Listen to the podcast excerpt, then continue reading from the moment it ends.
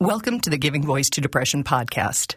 We're your co hosts, Terry and Bridget. Each week, through intimate, candid conversations with guests, we explore the different perspectives on and experiences of depression. We keep it real because the illness is real. We keep it hopeful because there truly is hope in spite of what depression tells you. We're not experts or therapists. We're sisters and best friends who live with depression and have interviewed hundreds of others who do as well. By sharing personal experiences, we can all learn from each other that while depression convinces us that we're utterly alone, that our best days are in the past, and that we won't experience joy or hope again, those thoughts are symptoms, not truths. Hearing others shamelessly discuss their mental health journeys provides information, connection, and hope, taking away some of depression's power. Hello, Bridget. Hi, Terry. This is the last of our three part series on the stigma of mental illness. We've already established that stigma, a form of judgment and discrimination, does in fact exist, and that it can have a powerful negative impact on people living with a mental illness, mental health challenge, or mood disorder. Notice our use of those terms. It's a little tricky these days. There's a shift going on away from the term mental illness which itself can be seen as stigmatizing. But we've heard of and received pushback from people who live with diagnoses, including severe depression, bipolar disorder, anxiety, and others, who feel that a term like mental health challenge makes what they're living with sound just like an annoyance rather than a complex psychological disorder. And anyone listening who's been in the deepest and darkest of depression's pits would surely agree they felt more than challenged at the time. So for now, while we'll use the terms interchangeably, we still lean toward mental illness for the simple fact that people understand that illnesses require attention and treatment or they get worse. If you have an opinion on the terms, please go to our website, givingvoicetodepression.com, click the red record button in the upper left corner, and let your voice be heard on the matter. If there's a strong preference for one term over another, we'll certainly use that. After all, this podcast and this series of episodes specifically are all about encouraging understanding of depression and breaking down misconceptions, stereotypes, and judgments that keep those of us living with depression and other diagnoses from getting the help and support we need to live full and fulfilling lives. One of the simplest ways to summarize the reality we're exploring in this series is that depression is not a choice, but that ignorance and discrimination are. Our hope in bringing you comments and perspectives today from some of our past guests is that you'll share this episode with people who still dare to talk about depression like it's a weakness or failing. You send them our way, we'll take care of them. or at least we'll try. yep. We do try, we're trying so hard. Yeah, trying. Again, the impact of stigma goes far beyond being misunderstood. It creates an environment where instead of feeling safe enough to raise a hand or a white flag, to say, I'm really struggling. I can't hardly get out of bed. I'm angry all the time without even knowing why. Or, I don't know what's going on, but I'm having thoughts that are scaring me. People stay silent because they worry about being judged, stereotyped, feared, fired, burdensome, or any number of other things. It is a recipe for isolation.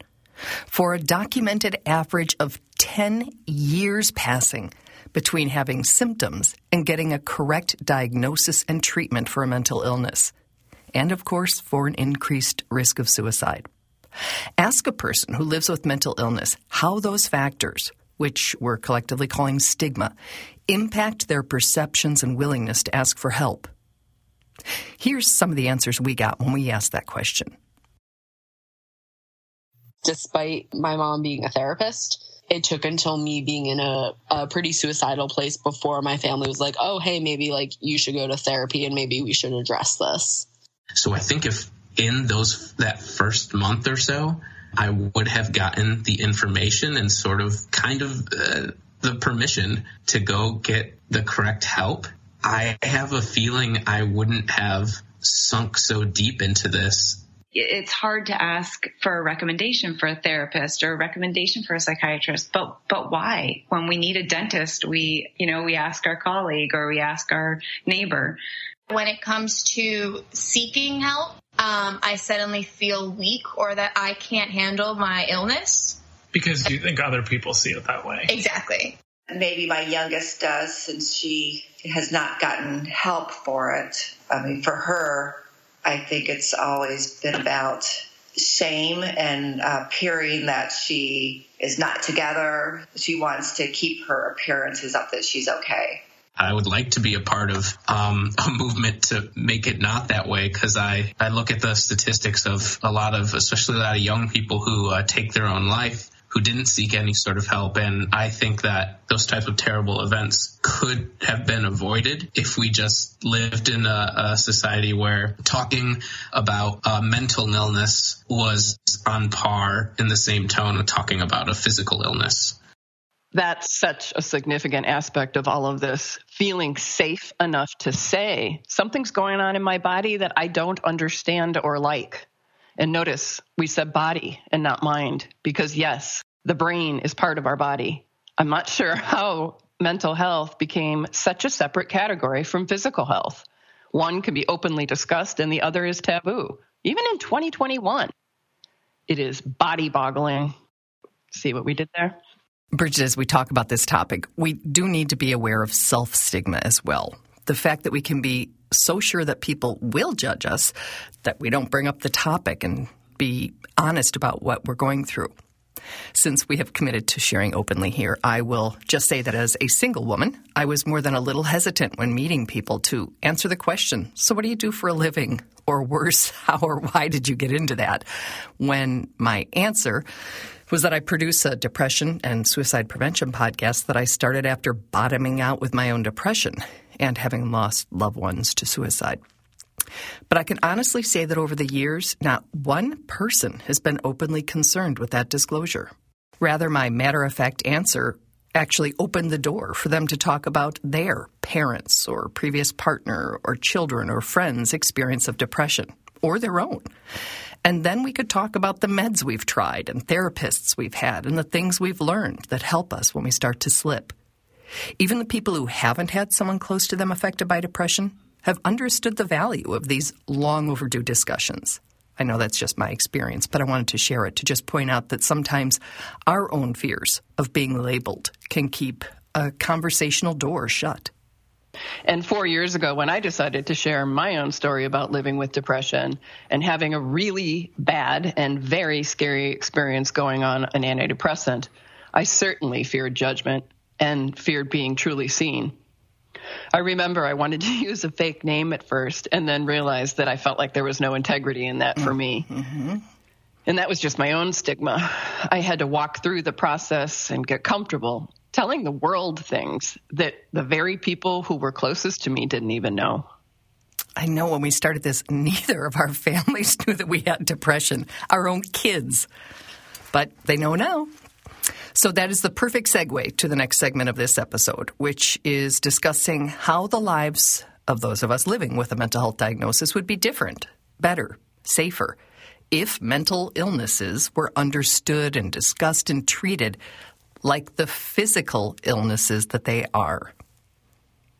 And again, we asked a number of people how increased understanding and decreased judgment and fear of judgment would make a difference in their lives.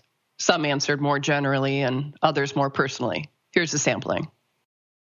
To take the stigma away would provide so many more opportunities to ask for help. I pull something one week. I know you go to the doctor, get it checked out, figure out what it is, and then take the steps to make sure it gets better. That would happen one week. Another week, you know, I would have a panic attack for the first time in my life same thing, some something unexpected happened with my health, go to the doctor, figure out what it is, and take the steps to get it. Like if it was that simple, I think things would be so much better, so much better. Having visibility and representation around an issue makes it more manageable. And then see hope, see recovery, see, uh, you know, the person has gotten better and, and then they can help that person. I think the reduction in stigma will be accompanied by increased community services. I think when the public perception of mental health is, oh, it's a disease of the brain versus a character disorder, you're going to find people more willing to support it, just like they've come out of the woodwork to support various physical illness. You have the Alzheimer's walk, you have Parkinson's walks, you have all kinds of cancer support systems out there. And I think the money and the support system and the treatments will all gradually come to mental health. So when we talk about how much better the world or at least our worlds would be if the stigma around mental illness and depression was less, it was interesting how many people made the point that it doesn't have to be some huge effort. They weren't talking about legislation or major changes in a flawed medical model. They were just talking about talking and how simply starting the dialogue and being honest with ourselves and other people who we can trust would make a noticeable and impactful difference. I think that most people, when they hear what other people are going through, can find some peace. Just starting to talk about it as we talk more, so we build understanding. As we build understanding, so we can begin to think about, you know, what are some of the things we need to put in place to uh, to, to truly break the stigma. We take it out of the dark. It's dark enough. We can bring it out into the light. And I think probably one of the biggest gifts is that people who will hear this will understand that they are not alone. Our nature is to kind of draw together and draw into community. So if you hear a story that's similar, the instinct is sort of to point at that and say, oh, hey, I'm not alone in this situation. It inspires them. It shows them that, you know, they may be in the midst of a horrible struggle, but that there's light at the end of the tunnel. And when you're in that struggle, you can't tell that there's a light, you know? So these people are being that light for you. All that hope, connection, inspiration, information comes from sharing when it feels safe. That's a huge, effective, proven method of stigma reduction. And if you're the person hearing about someone's experience, try to resist the urge or the instinct to give advice or tell us that we have such a nice life that we shouldn't be depressed. Trust me, most of us are telling ourselves that enough. Remember, it's not a choice. We're not consciously focusing on the negatives in life and ignoring our blessings. We can't access the joy. One of depression's symptoms is not taking pleasure in or from the things that typically feed us. So sit with us, listen to us, support us. You can even say that you don't understand, but that you love us. But please don't judge, or we'll stop talking, and then we're all alone again. Just some advice from behind the curtain. Great advice. It's so similar to what we hear from everybody we talk to. And it's why so many people don't talk, right? They say, every time I try, you know, somebody tells me I have essentially no right to feel the way exactly. I feel. And it's not even a feeling. So thank you for that. And it takes so much courage to speak up. Yes. You know, even like a slight facial expression from the person we're sharing with can be interpreted as judgment. And I know that sounds heavy for the listener, but it's true. We can just slam the door closed on our bravery to be real and honest and share our experiences with others. Mm-hmm. And then we're alone. Mm-hmm. Again. Mm-hmm. Agreed. Thank you to everyone who lent their voices to all three of these stigma related episodes and to everyone listening. We want you to hear and believe that every comment you leave on social media, in our support community on Facebook, and via recordings from our website, givingvoicetodepression.com, those feed us and they guide us. They help us know what would be helpful for you to hear, and then we can focus our podcast episodes and posts using that information. We can all learn so much from each other, and knowing that we're not all alone in this battle has made a world of difference in our own lives and recoveries. So, thank you. Thank you, Terry, for all you're doing, and thank you, everyone, for joining us and being a part of this change. Thank you, Bridget. We're the change. All of us, we're the change. Be the change. What is it, Gandhi? Be the change you want to see in the world? Yep. Yep. We truly hope that our podcast brings a little more understanding, helps you better articulate your experience of depression, or better understand how to support someone else's. We invite you to join us for daily posts on the Giving Voice to Depression Facebook page and on Twitter and Instagram at Voice Depression. It is a comfort to be among fellow travelers on depression's dark road. And remember, if you're struggling, speak up. If someone else is, listen up.